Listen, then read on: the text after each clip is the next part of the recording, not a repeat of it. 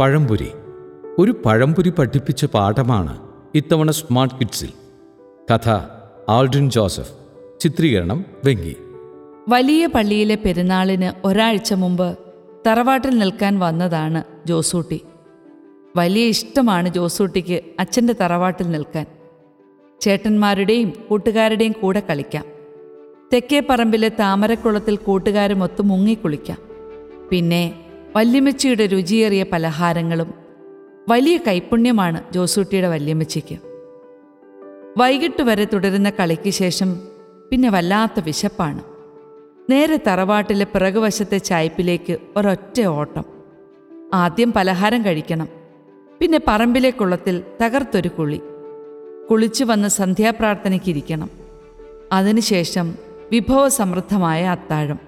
ഇതാണ് തറവാട്ടിലെത്തിയാൽ അവന്റെ പതിവ് പരിപാടികൾ. അന്ന് ചായ്പിന്റെ പുറത്ത് വെച്ച് തന്നെ പഴംപൊരിയുടെ നല്ല മണം കേട്ട് കുട്ടികളുടെ നാവിൽ കൊതിയായി വെള്ളമൂറി.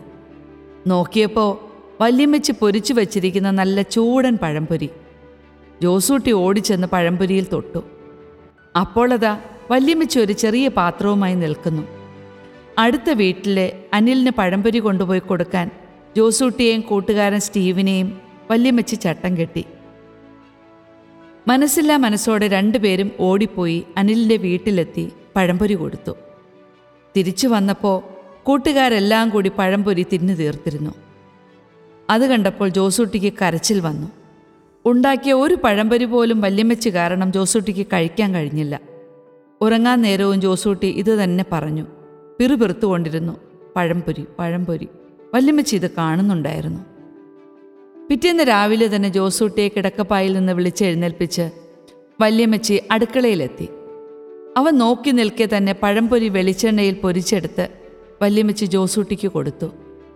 വായിൽ വെള്ളം മുറിയ ജോസൂട്ടി ഓടിപ്പോയി പല്ല് തേച്ച് കൈയും മുഖമൊക്കെ കഴുകി വന്ന് ഒരു മൂന്ന് വലിയ പഴംപൊരി ഒറ്റയിരുപ്പിനകത്താക്കി വല്യമ്മച്ചി പറഞ്ഞു ജോസൂട്ടി ഇന്നലെ വല്യമ്മച്ചിയോട് പിണക്കമായിരുന്നല്ലോ.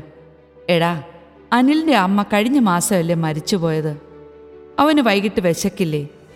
അടുത്ത് നമ്മളുള്ളപ്പോൾ ആരെങ്കിലും വിശന്നിരിക്കാൻ പാടുണ്ടോ?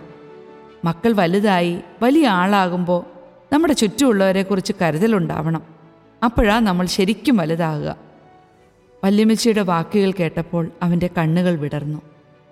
ഇന്ന് ജോസൂട്ടി വലിയൊരു സോഫ്റ്റ്വെയർ കമ്പനിയുടെ ഉടമയാണ്. താൻ സമ്പാദിക്കുന്നതിന് നല്ലൊരു പങ്ക് മറ്റുള്ളവരുടെ വിശപ്പകറ്റാനും സഹായിക്കാനും അവൻ മാറ്റിവെക്കാറുണ്ട്.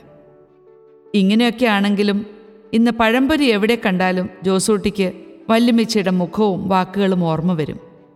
ഒരു പഴംപൊരി പഠിപ്പിച്ച കരുതലിന്റെ കഥ. പഴംപൊരി കഥ ഇവിടെ അവസാനിക്കുന്നില്ല. അല്ലേ കൂട്ടുകാരെ? ഈ കഥയും നമ്മൾ കേട്ടിട്ടുള്ള മറ്റു ഗുണപാഠ കഥകളും നമ്മൾ വലുതായാലും നമുക്ക് മറക്കാതിരിക്കാം.